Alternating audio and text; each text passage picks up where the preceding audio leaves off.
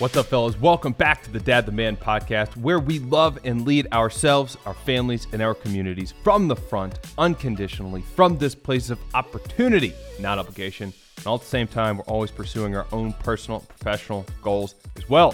That's what we do here. My name is Brendan Wall, and I am your host.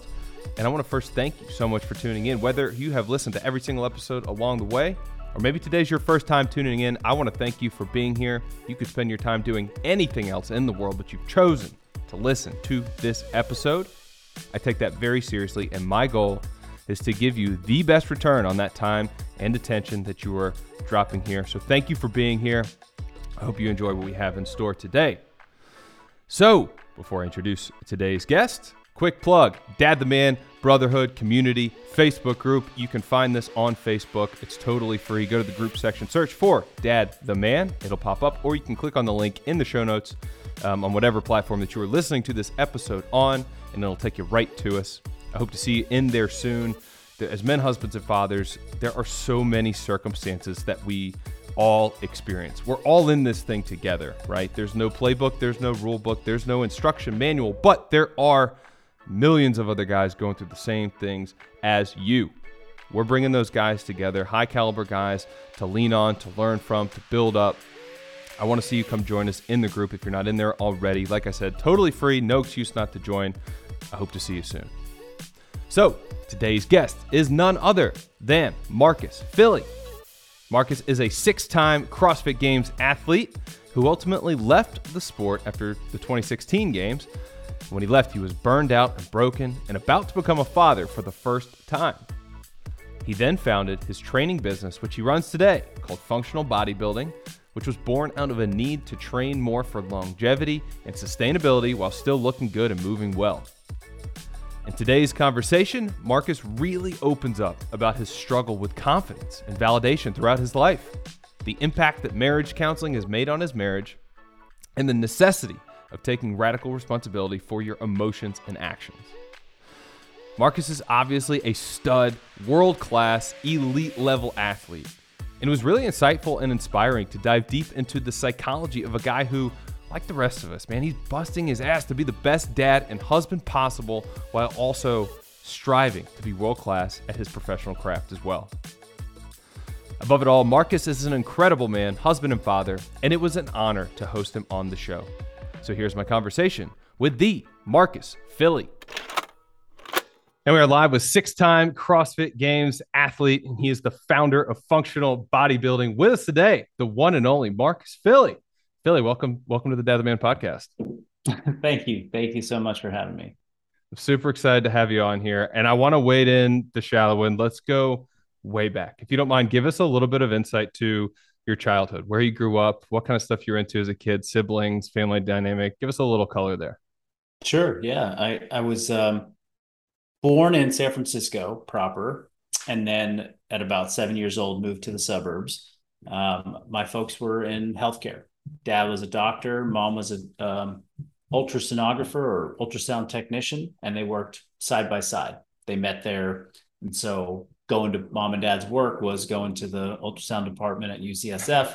And I knew everybody there. We would pay frequent visits and, you know, it looked like a, a good community. They had a, a healthy, really healthy relationship and a healthy relationship to work, it seemed like. And it just provided, you know, for a life that we, we all came to love. And uh, so that was, that was how I saw my parents and, and their connection to work. We moved out here to the suburbs about 25, 30 minutes outside of San Francisco, where I really had an opportunity to start exploring sports, you know, mm-hmm. like the, um, we, my brother, I have a brother that's close in age to me, uh, 22 months older than me. Um, I have a, a, another brother that's 16 years older than me, so I didn't grow up with him as much. Mm-hmm. Um, I have a great relationship to him, but uh, the brother that was closer in age, it was you know we did everything together and um, he was definitely a more imaginative uh, kid. So I see similarities between you know him and I and, and my two daughters. You know, my my older daughter is loves to create play ideas. She's very imaginative and she can like kind of fulfill on these like ideas that she has in her head. Mm-hmm. And my younger daughter was kind of like me. I was the younger brother and sort of like follow along, do everything that my brother's doing, do everything that her sister's doing, um, and maybe a little bit more like physical uh, than my brother was. So I think my parents wanted to shove me into sports because they saw just how physical I really wanted to be. And I got an opportunity to do that growing up here in the suburbs and just did a, you know, try, tried a little bit of everything. But I think by the time I was 10, it's like soccer started to really take hold, golf was really taking hold, and baseball. These were like the three things that I really liked to do. Golf because my dad played and I just enjoyed, you know, the game. Yeah. Um, baseball, uh, kind of was a fan of of the San Francisco Giants, kind of got into baseball early on. And then soccer was something that I was um was kind of like my, my first competitive sport that I got into, and I was quite uh, I, I just was like naturally kind of good at it and found you know found that I liked that as well. So those were kind of you know how sports got introduced to my life, what my parents were up to. You know, a lot of uh, lived in a very privileged area for sure. Um, had a lot of things you know that just I probably took for granted at the time, and now that I'm you know an adult parent you know, run my own business. I'm like, wow, I had a, you know, we had it pretty good. And, um, uh, but that didn't mean that I didn't experience challenges, feel struggle, and, you know, find myself at different times of life, um, you know, feeling sorry for myself. Right. And that, that yeah. was especially in the, uh, teenage years, um, you know, getting into junior high and then into high school, just had some, you know, it didn't, didn't feel like my best years ever kind of um, insecure, uh, you know, really lots of insecurities, lots of self consciousness, feeling like I just didn't really want to be seen, even though the exterior was like handsome kid, great athlete, gets good grades. I just had a different world that I was living in internally. Mm-hmm. Um, so I I just you know got to work through that. Um, but I don't, it's not lost upon me that despite that, like my life was good. I had, I didn't have a lot of, you know, a lot of obstacles placed in front of me. I had a lot of doors open for me from the time I was very little all the way till now. And um, I've, you know, taken, I've tried to take advantage of, not take advantage of in, in a negative way, but like, you know, I've seen these opportunities and I've tried to not let any of them go to waste and uh, see if I can do something really positive with them throughout my life. Yeah, that's a that's a great perspective. You mentioned the the insecurities that you experienced during those years. Do you think that was more from like was that a body image thing or was that more of like a social thing or were you just kind of a teenager in his own head a little bit? I would say probably a little bit of the, you know, teenager in his own head a little bit, you know, going through uh, um, I think it was more of a personality where I just sort of lacked self confidence. I, I, don't really know where this happened to me. Um, still uncovering through the you know through therapy and through personal work, but like mm-hmm. there's definitely something that happened where I didn't feel confident in myself despite all of the external metrics of success that were there mm-hmm. to feel like you know in the hands of somebody else be like i'm a fucking rock star. I'm amazing. Like look at all the things i've done. I just i didn't make those connections. And still to this day you know like i might have a successful business but i struggle to feel really confident in like w- my choices and my actions and what i'm doing you know like in, as a as a parent same thing you know um i needed like reinforcement and I don't know if I just wasn't getting that, and um, or wasn't getting in a way that really like made me feel good about who I was. You know, I felt maybe a little bit more connected to these like external uh, factors that you know didn't really they weren't really like who I was as a person. They were more just like things that I accomplished. And so was was sports a, an outlet for you in that regard?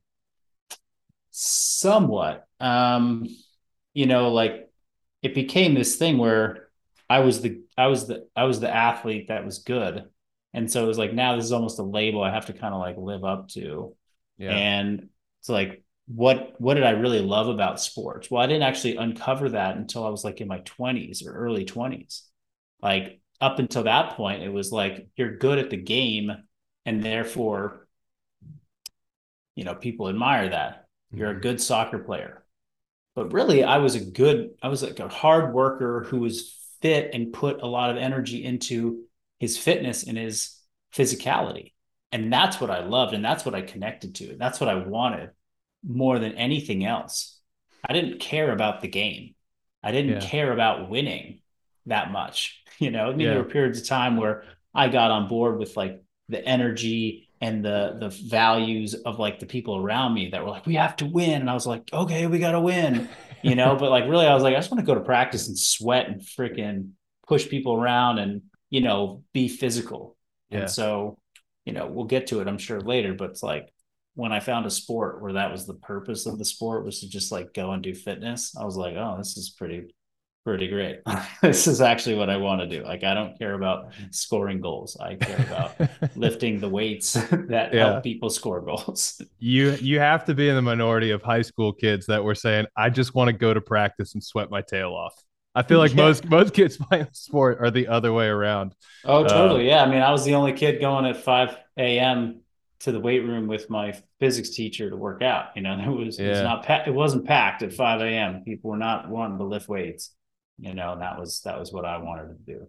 Yeah, that's that lonely work. And we you're right, we will get to that um your, the rest of your journey into into fitness and CrossFit and everything like that. I want to continue down this path a little bit further though. So you mentioned just just talking about confidence and that's still being something that you're working through through therapy and other personal work that's something that I see across the board with a with a lot of men leading leading their families. I found this in myself a lot that is something I've really uncovered, especially through doing this podcast. Like confidence has been an issue for me. I don't know that it's publicly been a, an issue. Maybe I've hit it well because um, I like I'll tell my wife stuff about that. You know, kind of open up a little bit, and it's it seems to be a surprise to even to her, somebody that knows me that intimately.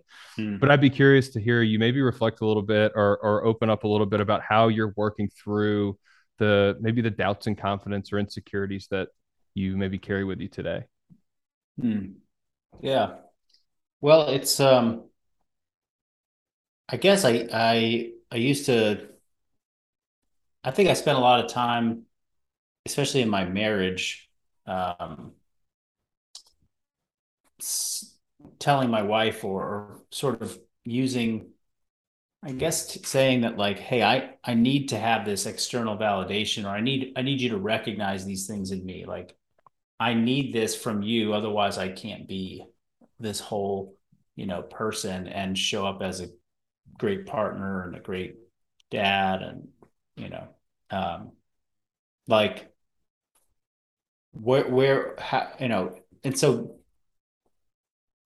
I realized after a number of years of saying this to to my wife, you know, like, hey, well, why aren't you like I just need you to tell me like I'm doing something good rather than like point out these areas that I have to work on. it's like, which I still think is obviously important. And, and that's right. just, you know, if you're going to, you're going to give people constructive feedback, it's like, you know, compliment them first. Compliment sandwich, right? exactly. um, however, it's like, I had to actually like really listen to my, like myself say that and be like, okay, I'm asking, I I'm, I'm saying that I need something in order for me to show up and, and do, you know, the right thing. I'm like, how messed up is that? Like, I need I need sort of like a, a payment in order for me to show up and do like the thing that is my ethical obligation. Like, I want to be a good person. Like, I don't need someone to tell me I'm a, I'm doing good before I show up and do do the right thing. You know? Right. Yeah. So it was um I think things have shifted for me now in this, like, you know, as, as an adult versus when I was a child. Um, you know, it's like I, there was just a tremendous amount of insecurity and fear as a kid. And in order to overcome that fear, like having somebody there to I guess more encourage me rather than just like compliment me. You know, it's like encourage me that I'm doing things well um, was important. You know, because I didn't have a lot of a lot of life experience and examples of like, hey, uh, look, I've done this many times. Now, as a as a you know 38 year old, uh, it's it's like okay, I I have all of the evidence there that shows that you know I can do this thing the right way and I've done it the right way and I've made I've made a lot of good decisions. I've made some bad decisions and I've learned from some most of those bad decisions. But that like the the track record's there. And for me to just say like my behavior my me showing up in the best way that I possibly can is limited by by somebody else's actions like my wife is like i can't i can't do my best unless my wife you know gives me a encouraging words or a compliment or i identifies you know the thing i've done well then that just put everything on somebody else like i didn't take ownership or responsibility mm-hmm. and now it's like she holds the the key to me being the person I want to be. And I don't want that. I don't want that to be the case with anybody. I don't want anybody else to be the uh, hold the keys to my success. So I think I've gotten a bit more away from that. And rather than, you know, when I hear that there's areas for me that I need to grow, and it could come from my wife. It could come from how my kid looked at on social media. And rather than be like oh, why didn't they say something nice first? or why didn't they like acknowledge that i was doing this well for them?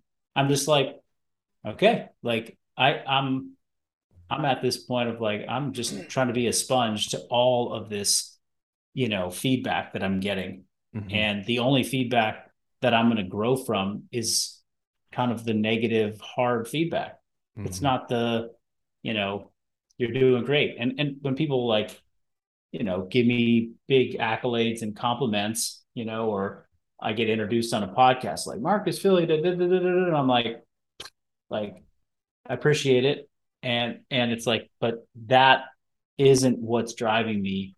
You know, it's like what's driving me is like, where can I get better? What can I improve upon? Um, and I don't want to be at a stage of like, I've made it, I've done great tell me how great I am. You know, uh, no, it's like, no, I, I have lots of work to do. Like I'm at the season of life where I have so much room to grow. And, um, you know, my, my confidence, it's like my confidence is only going to grow from getting out there and overcoming the next 10 challenges and 10 obstacles that I face. And when I do that, and each one that I've I overcome, my confidence builds, you know, and it's not building from somebody telling me, Hey, you did great on those last 10 things. Mm-hmm. It's like, nope, I got to go and tackle these next 10 things. And when I get through those, I'm just going to keep adding more and more to the confidence bank. That's going to help me show up and be the person I'm be. Yeah, it's building that. Um, I love the way you've kind of expressed that. It's the way I visualize it in my head. Is it's building the skill of being unconditional. So you, there is no confidence tied to external validation. It's I am unconditional. I'm I know what my standard is as a person. Am I going to hit it every time? No, of course I'm going to fail. We're supposed to fail. But what can we learn from it? Um, that's been everything that you just walked through and expressed is I, I, I, think the point of validation and understanding for us has been where it comes from is is a massively important thing because mm. to your points like as you know there's so much opportunity for external validation no matter what it is whether it's professionally or financially or what car you drive or where your kid goes to school like somebody will praise you for those things mm-hmm. are they the things that you tie your identity and your confidence to? If so, then you're extremely vulnerable and you can yeah. be con- you're conditional to that continuing to come in. Like yeah. you said, and when it stops, it's when the music stops playing, it's like, what do we got? Who you know, who are we? Where does our confidence actually come from? So I, I really appreciate you being willing to open up and walk through that. That's a topic that's start starting to come up more and more and the conversations that we're having on the show, and then just some conversations we're having I'm having with friends and and uh, other connections offline. I think it's something that we all we all struggle with. Them. We all are learning to navigate on our own. Um, mm. But just knowing that other people are walking through that similarly, I think that's massively helpful. So thank you for for, uh, yeah. for doing that. Yeah, and and and to the listeners, I apologize for not being a bit more um, eloquent with how I responded. You know, I was kind of fumbling around to to sort of articulate that well, but um, yeah, you're right. It's it's a conversation that that more people need to be having, especially especially men who I think um, obviously this is you know a podcast, but that's the target audience uh, fathers out there. It seems to be a little bit harder for us from time to time. Yeah. Uh, but you know, it is what it is. Uh, but yes, thank you. So I want to go back now. I said we come back to your story. So you fell in love with exercise. Um, it was much more of the getting up, meeting your teacher in the morning at five thirty before before school, doing the whole thing. You were the workout warrior in, in, high school. I know you played soccer in college, and so tell us that maybe from there how you fell into the sport of fitness, CrossFit. I think everybody knows you had a tremendous career in in that a- arena, but how did you fall into that? Yeah, I guess it started really in in college. Yeah, it was like I was the guy who was I was always looking for ways to train harder or more completely, I mm-hmm. suppose. Mm-hmm. You know, it was like, um, hey, I can lift weights, but oh man, like I just did this workout with my, you know, soccer coach or my goalkeeper coach, and they made me do this different type of, you know, conditioning work. And man, that was, wow, that was really impactful. That was profound. Like, how do I incorporate this, you know? Oh, this soccer coach taught me about plyometrics. Okay, how am I going to mix that in? Mm-hmm. So it was mm-hmm. like I was always looking for things to add to the mix, not because like I wasn't working hard, but because I just had this general sense of like, you know, if if it, it there's not just one way to train, there's many ways to train, and they all have an impact on my body, and I'm just getting stronger and more fit. Mm-hmm. Um, so in college, I started really soaking up a lot of information from a lot of different sources. Um, I guess I started getting exposure to like, you know, collegiate strength and conditioning um, models of training, which was new to me.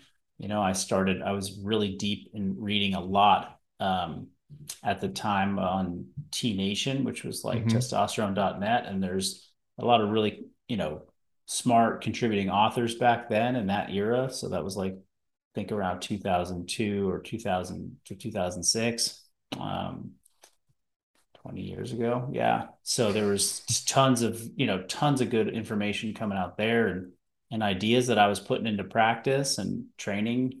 Um, met a couple really important, you know, friends in college that had more knowledge about training than me. And I worked out with them a lot. We explored a lot of different stuff. And so I'm sort of just compiling all these different things into my like training arsenal. And I left college again, met a couple more really influential coaches that introduced me to stuff. And, um, and it was like right then, like 2008, CrossFit, you know, came across, came across CrossFit. And, um, at this point, I'm pretty dedicated to just training as my main focus. You know, I love training. Played some golf still, but really training was what what got me excited. Mm-hmm. You know, and um, somebody mentioned CrossFit and I was like, okay. I like kind of like checked it out. And I was like, oh, this is this is pretty interesting. Here's another thing that I can kind of like add to the arsenal, you know, mm-hmm. of training modalities that I'm doing. But as I looked into it more, I was like, oh, you know what? This is what's crazy about this is that this is kind of combining all this different stuff that I've done over the years, but it ha- it's presenting it in a way that I can now measure how good am I at fitness? How how good is my training? So does the does the stuff I was doing in college help me get better at this? Well, parts of it does. Parts of it don't really help, you know. Mm-hmm. So I sort of like bought into the the CrossFit method and um, more than just the method, but just sort of like this the dogma around like measuring fitness, having measurable you know outcomes to whether your fitness is making you more fit or not by their definition of like you know improve work capacity across broad time modal domains however it's written and scripted in the journal of CrossFit. So, really, what's interesting is like CrossFit is this training methodology, or it's a sport that really rewards how good you are at training for fitness, right? I had connected to training for fitness as my passion before I found CrossFit, and I was exploring it in a lot of ways. So CrossFit almost was like this very, very natural thing for me to gravitate towards because like, oh, this is what I'm this is what I've been really thinking and chasing. It's like you know, that made the or, sport for you. Yeah, or the whole entire like culture around it, mm-hmm. you know, because a lot of people had a different origin story with their CrossFit experience. They're like, oh, I got into CrossFit and, you know, I suddenly found training for the first time in my life, you mm-hmm. know, right? I was like, oh, no, I didn't just find training. Like I was into training and I just didn't know that you could really do it this hard and this, you know, explore it in this way. Um, and so that, that kind of really clicked for me. And what also happened was that in 2008, 2009, my first, you know, year of kind of doing some CrossFit, I was super humbled by it and not humbled just because like the workouts were hard like, yeah, the workouts were hard. Um, and a lot of people were like, oh, I remember the first time I did Fran, it like killed me. And I just was like, oh my God, I'm so out of shape. I didn't have that experience. You know, I had workouts that were like, whoa, that was sneaky hard. But um, what was actually more humbling to me was that I couldn't follow the normal CrossFit prescription of three days on, one day off without getting like mega, like without getting injured or like you know, having some big obstacle. Like I would have three good days and then I'd have three horrible days where I'm like, oh my God, I'm just like, that really wrecked my knee. My knee feels like crap. And like, how is this possible that these men that I'm following, and there were mm-hmm. women, but I was following the men at the time, like, how can they be doing this this hard? Like, what am I missing? Mm-hmm. And so that was where I really kind of was like eager to, uh, to, to uncover this what seemed like a mystery to me at the time, which was like, how does one person build up enough resilience to do intense exercise almost every day? Like it just didn't make sense why I couldn't do it. Mm-hmm. And I, that's pretty much what I spent the next seven years trying to figure out. Yeah. Really, that was my CrossFit career was how does somebody train their body to be able to do this level of effort this frequently, this much volume, and basically survive. And not just survive, yeah. but then ultimately thrive. Yeah. And so that was kind of it. It was like the first three years of CrossFit for me was like, how do I survive? Mm-hmm. Then it was like the last four years was like, okay, now how can I thrive? Yeah. And and that was it was it was such a deep exploration of who I was as a person, but also physical uh, you know, physiology, and then everything that goes into to giving somebody an edge to do that, I wanted to know the most about, and I dedicated to it, and I did some things with my body physically that I look at today. You know, now five, six years removed from playing the sport, and I think, holy shit! Like, how did I do that? Like, I, I am like I'm I'm in the same camp as many of the people that are, you know, the haters out there that are like, oh, you were on steroids, and I'm like, was I on steroids? Like, it sure seems like it. I mean, geez, how did it? How did that actually happen? But you know, I was there through the whole thing, and I know what I did, and I'm like, yeah, geez, you know, when you dedicate that much and you reserve that much space in your life, and you really dedicate to a process of, you know, building, building, building for a long period of time it's remarkable what you can do. Yeah. I mean, you obviously achieved a tremendous level of success in sport. So what was the what was the secret? What was what was the discovery that you made that allowed you to g- go from 3 days on to three terrible days with a banged up knee to being able to sustain it and as you mentioned really thrive in those last, you know, 4 or 5 years? Well, it was basically the the the the, the foundation of all of that was a was a an understanding that this thing is literally going to get built like one brick at a time mm-hmm. for you know, and and then after seven years, we're going to have this, you know, incredibly beautiful, you know, building out of mm-hmm. it. Um, and it's this interplay between I'm going to do just enough to get better, but not feel terrible the next day, and and it's like, and then really pushing your your intensity threshold. Yeah. So it's like you you kind of I kind of spent like for you know the better part of seven years like right at that intensity threshold. And when you're training at that intensity threshold, it's easy to make mistakes and go over mm-hmm. frequently. Yeah. And that's where you start to hurt, experience injuries. You uh, are super tired. You know, you're it's like you spend all your waking hours just kind of thinking about how you're going to recover for this whole thing. Um, you, you you can't bring as much mental energy and emotional energy to other walks of life. Mm-hmm. Um, it just consumes a lot of you. Yeah. And so, you know, it's like the professional athlete at the peak of their sport is focused on winning. And then when they retire, they're using their brand to build, you know, to to become entrepreneurs. Like you don't see Shaquille O'Neal, you know, at the height of winning multiple championships year after year, starting and running, you know, five businesses.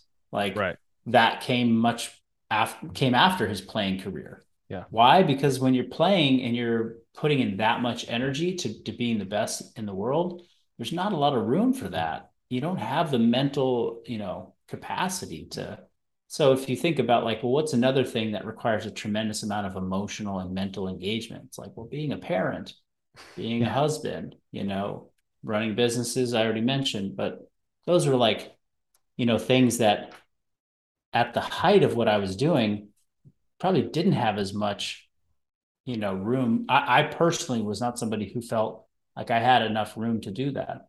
That's yeah. why I look at athletes that are still competing in the sport who have families, have kids, and I know they put a lot of energy towards being, you know, present and engaged fathers that I'm just so impressed. I'm like, wow, that was kind of my moment to retire. It was like, oh, we're having a baby. I got married and I'm starting my business. Like, I don't think I can do that. I, I, I know I'm not going to be able to put the level of energy and effort towards this that I, I once did.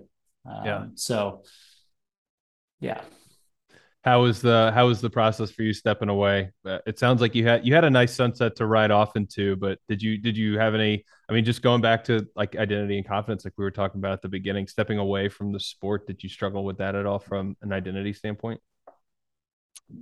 Yeah, a little bit. I mean, I wouldn't say it was a struggle. It was just sort of like an unknown. I was just kind of walking into uncharted territory. Yeah. You know what? And the the uncharted territory was that I built my career um, as a fitness professional and my career as an athlete simultaneously. Mm-hmm. Ever from like the moment I, you know, I left medical school in 2009 to pursue coaching as a career and then gym ownership and then business, you know, all the whole thing. But uh, you know, 2010 was also my first CrossFit Games that I competed in. Yep. So, you know, side by side, both of these things are growing.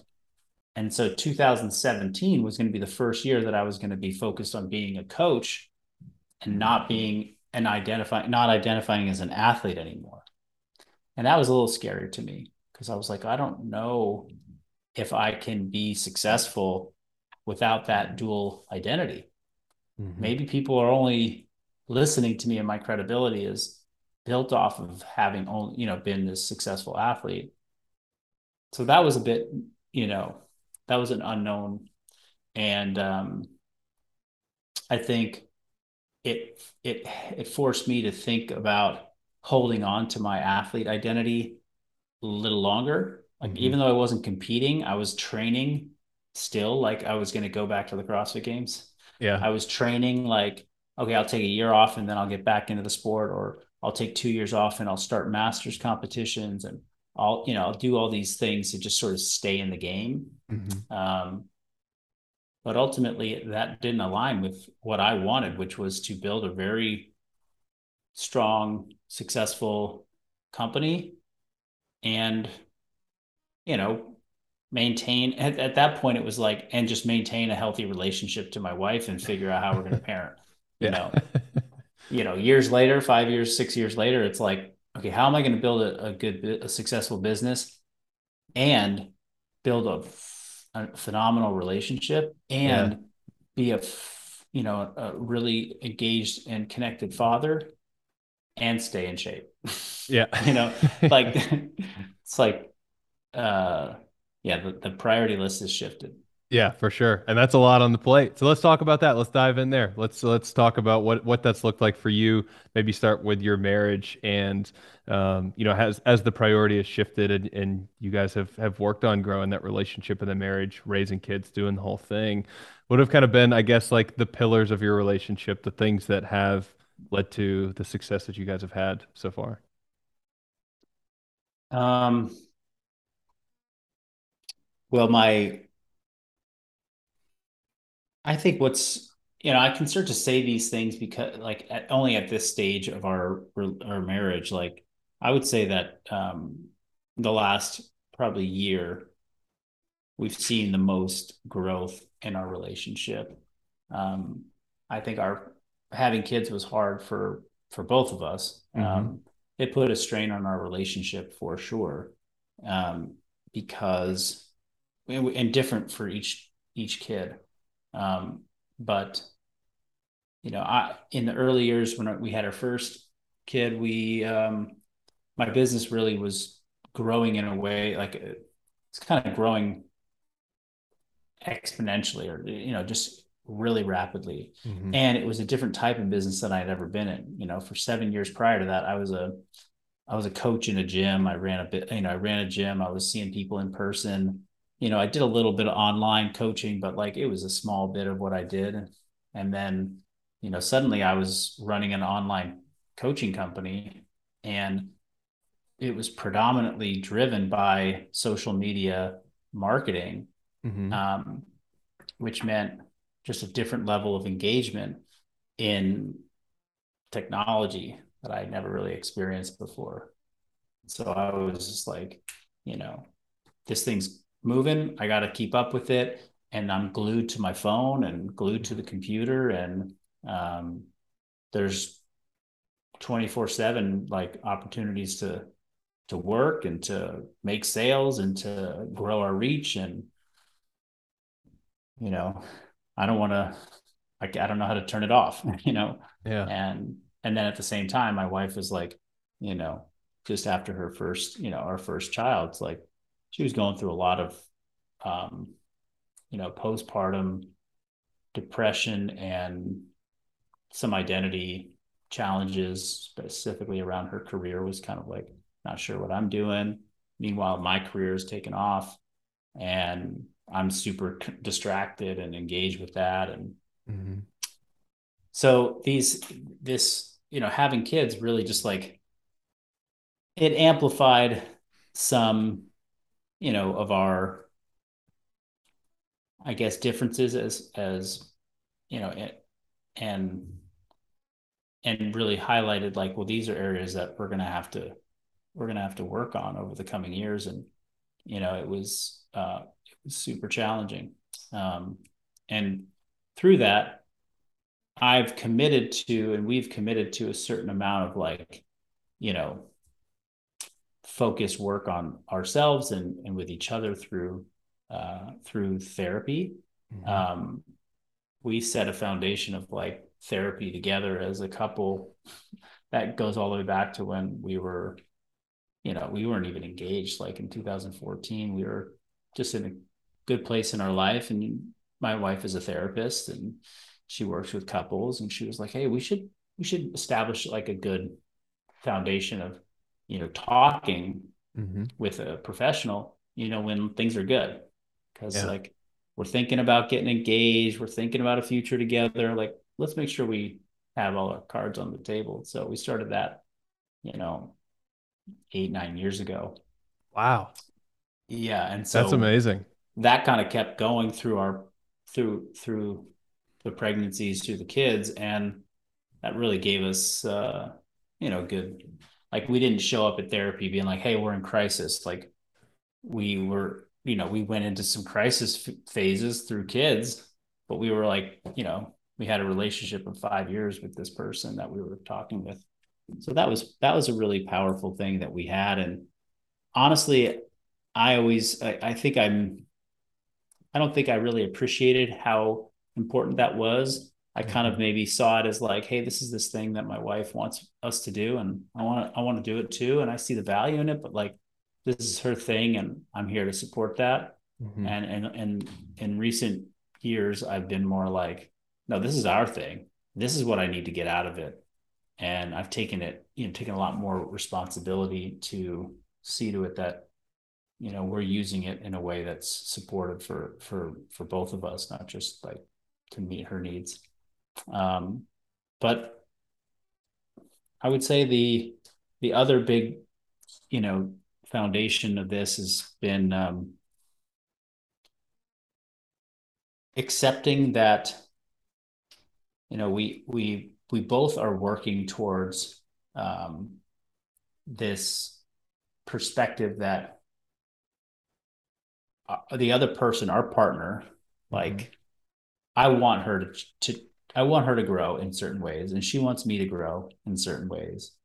Um, but can we find a place where we're in acceptance of where each of us are today? Like I and true and like true acceptance. Like I want you to see me more often for who I am and I totally, completely accept the fact that today you miss me. You know, there's this many days a week that that you miss my signals.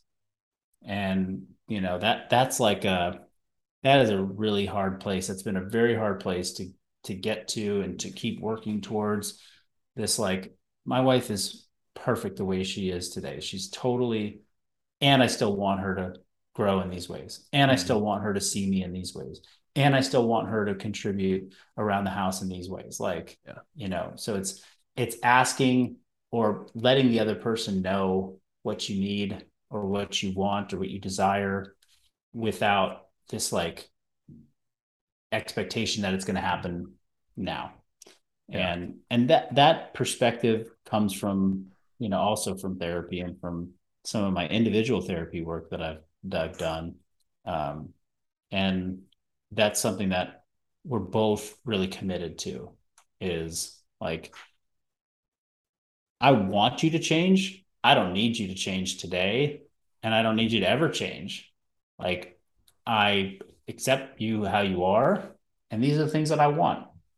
And we both express to each other that we have desire to meet the other person you know, this is what you want. I want to get there and I'm not there today. And it probably will take us like all whole lives together to get there. Yeah. but, but we we still both want to work towards it.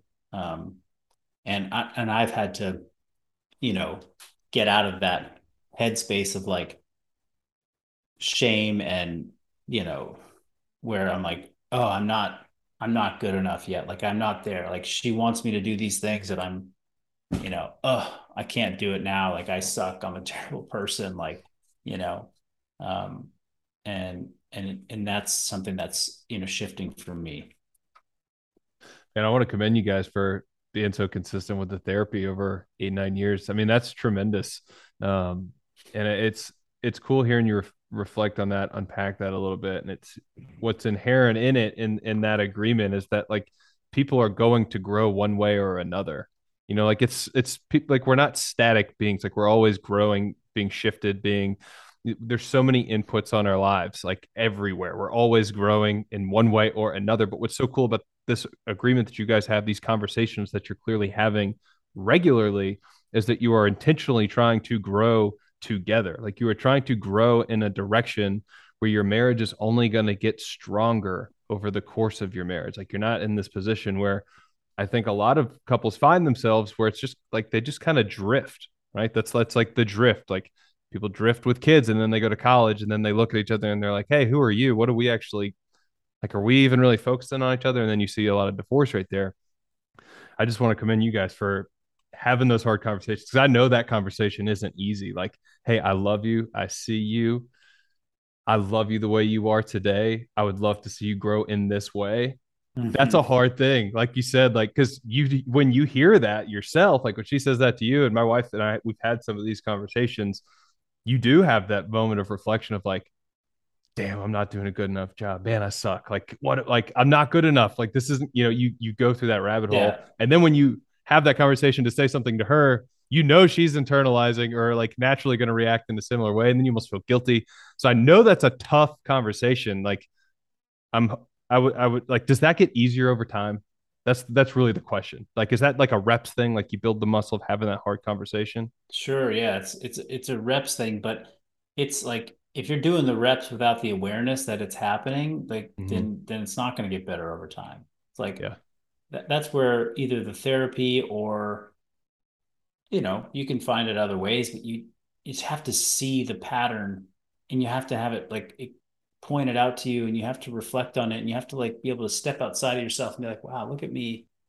This is the this is and just determining like or deciphering between feelings that you're having and then programmed like thought patterns that come from that. Mm-hmm. You know, what's this like this feeling, this ego, this shame cycle that I go through every single time that my wife tells me something she wants to you know she wants to see done differently mm-hmm. whether she said it the right way or the wrong way it doesn't matter like there's no right way to tell me that i am letting my anger out in front of the kids because no matter how she says it i'm going to have an ego issue with that i'm going to feel something internally that tells me fuck i don't like this person that i am and I'm going to try and defend myself.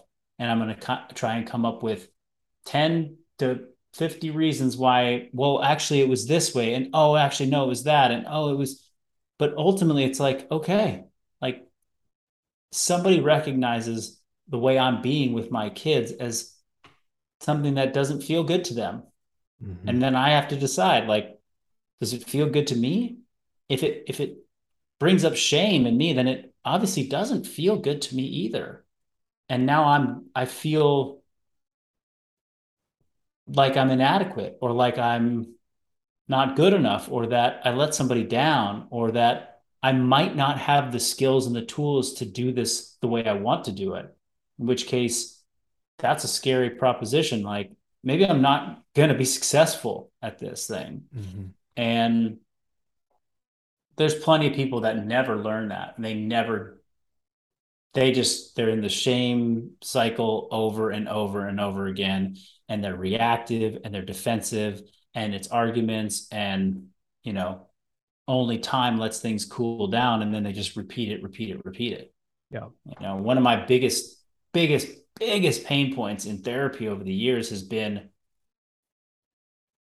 this we're just doing this again this is the same thing this is the same thing and that's because i have some expectation that like i'm not going to experience the same challenges multiple times like my my expectation is that i'm going to have a challenge and then i'm going to learn from it and we're going to move on and it's going to be behind us and it's like no you didn't actually learn from it like learning from this thing is going to take decades it might take your whole life and that's so you got to put in the reps. You definitely have to put in the reps. Mm-hmm. And it's like, and adjust your expectations on like, well, will when will this get easier? You know, like yeah, you burn your hand on the stove, you're not going to burn your hand on the stove again. Like that is a quick learning the curve. it's like, oh, oh, don't put your hand on the fire, right? Yeah you know, you yeah. might accidentally do it, you know, four years later, be like, oh shit, that was, I don't, yeah, don't want to do that again, you know? Yeah. Yeah. This is a different type of learning curve. It's not that quick. It's like, um, and so that, that has been important to understand for me is that, you know, and it's painful to learn that like, hey, this is going to take time, a lot of time. Yeah um that the point of you were saying before when your wife says something to you about maybe the way you're letting your anger out with the kids to be able to hear that whether you you made you made the most important point i think whether it's said the right way or the wrong way is there a right way is there a wrong way who cares if you can take the emotion out to be objective enough to oh recognize oh God, that yeah. there's a problem and then say, Am I going to, like, here's to, to put a pin right there. I say ignorance is not bliss. Like, I would rather my wife scream at me the wrong way that I'm doing something in a way that's going to negatively affect my kids than not say anything at all because that ignorance is not bliss. Like, I'm, if I don't know, then I can't fix it. I can't work on fixing it. And then I'm just going to continue to yell at my kids or do whatever it is that the example of, of you know, the day is. Um, I can't tell you how helpful that is to me to hear you reflect on that, having revelations and insights um, just into my own life as you're uh, as you're speaking, and that's kind of what I'm reflecting on now. So I really I really appreciate that. Again, this is uh, super helpful. Um, I want to be respectful of your time. One last question for you, and I'll kick you off. Um, last question has to do with the word legacy. So legacy is something we hear a lot about. We a lot of different connotations. I think about two things. I think about the people that mean the most to me here on earth, and I think about the people that God willing I will leave behind on this earth. Between those two buckets, that falls my kids. And I don't think about necessarily the money when I think about legacy, but I do think about the moments, the memories, the lessons, the little experiences that they will have shared, that we will have shared together. That, you know, like I said, God willing, one day I can hopefully leave them behind on earth they'll kind of get to remember those little experiences and and have those be north stars or or guiding points for them as they live the rest of their life. So if I turn that like through that lens, I turn that around on you and I say, Marcus, what do you want your legacy to be with your kiddos? How would you answer that question? Yeah, I I I, I really just want them to um I, I don't, you know, I'm, I'm kind of fallen into this pattern of looking at legacy as as kind of a something that's not not, not that real in, in mm-hmm. in the way that people often talk about it. Mm-hmm. Um, you know, there's as far as legacy goes, yeah, I think you're right to kind of just focus on your children because beyond that, like there's not much that anybody is going to remember about you. Um, especially if you extend the time horizon out one or two generations, like you're not going to be remembered. Mm-hmm. I'm not going to be remembered. It doesn't, that doesn't, that, that mentality doesn't stop me from wanting to do extraordinary things and do things that, you know, impact a great number of people um, in this lifetime.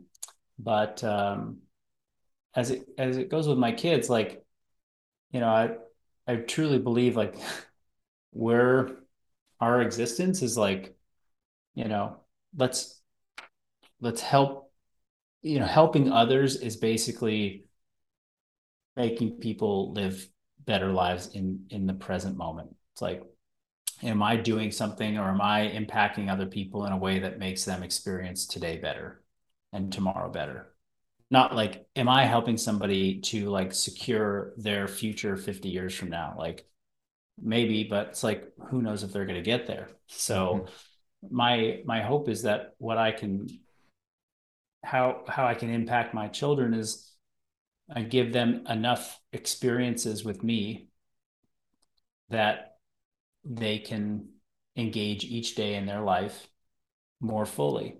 So if something I do and the way that we communicate helps them to build trust in men like and learn how to you know learn how to spot a male figure in their life that is going to show up with their full emotions and attention and you know communication abilities then maybe that is enough you know? If i teach them at some point how to move their bodies and you know express themselves physically in a way that feels good to them then that's a win you know, and they'll use that maybe for the rest of their life and and then they can have better relationships and have more days that, you know, uh, feel fulfilling.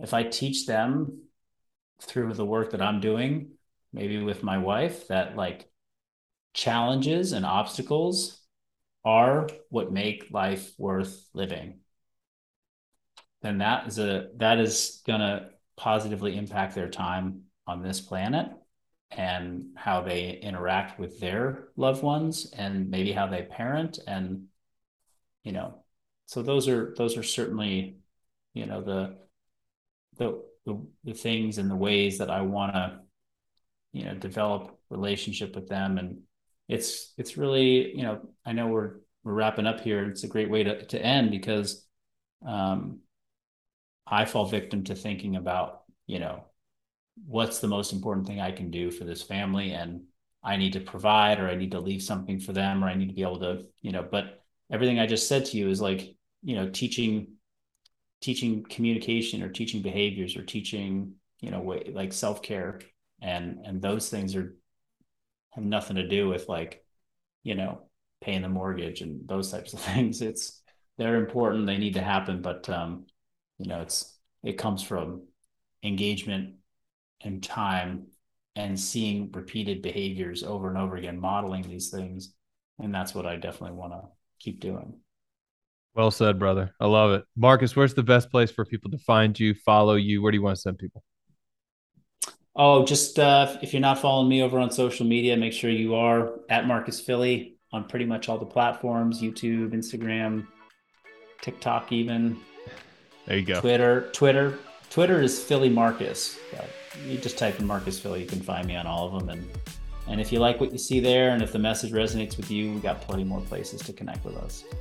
Awesome. Yeah, we'll link it all up in the show notes. Marcus, thank you so much for making the time for us today. Um, sorry, I know we ran right up on time. I told you I wouldn't do good. that, so I apologize. It's all good. We're good. I'm, i really, pre- I appreciate it, man. I, I benefited likewise. a lot from hearing you express some of the things that you went through today. Um, super, super helpful uh, episode, selfishly for me, and I know it's going to help a lot of people listening. So thank you very much. Oh, I'm glad to hear that. Thanks for having me, and, and appreciate having an opportunity to talk about stuff that I don't typically get asked on podcasts. So this was great. Awesome, man. I appreciate you. We'll stay in touch. All right, everybody. That's it. Thanks for listening.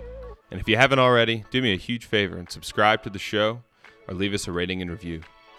We can't thank you enough for your support. Until next time, remember to love and lead from the front. See ya.